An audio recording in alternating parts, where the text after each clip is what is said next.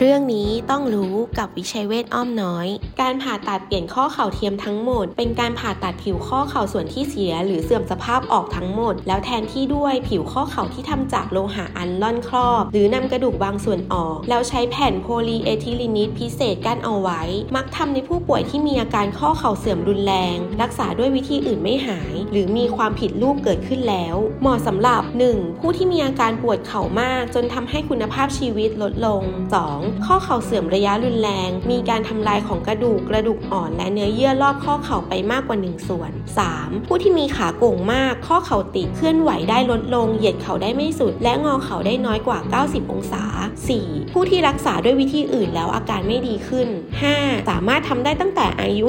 50-60 ปีขึ้นไป ร่วมกับมีปัจจัยดังกล่าวข้างต้นร่วมด้วยคำแนะนำ 1. ไม่เหมาะสำหรับผู้ที่มีอายุน้อย เพราะอุปกรณ์มีการสึกกร่อนตามเวลา โดยทั่วไปอายุจะอยู่ที่ 15-20 ปี จึงอาจต้องมีการผ่าตัดซ้ำอีกครั้ง 2. ผู้ป่วยโรคกระดูกบางชนิด เช่น ภาวะกระดูกคุณขั้นรุนแรง โรครูมาตอย โรคกระดูกอ่อนไม่แข็งแรง ต้องมีความระมัดระวังในการผ่าตัดค่ะ ดูแลชีวิตด้วยจิตใจ โรงพยาบาลวิชัยเวชอินเตอร์เนชั่นแนลอ้อมน้อย สายด่วน 1792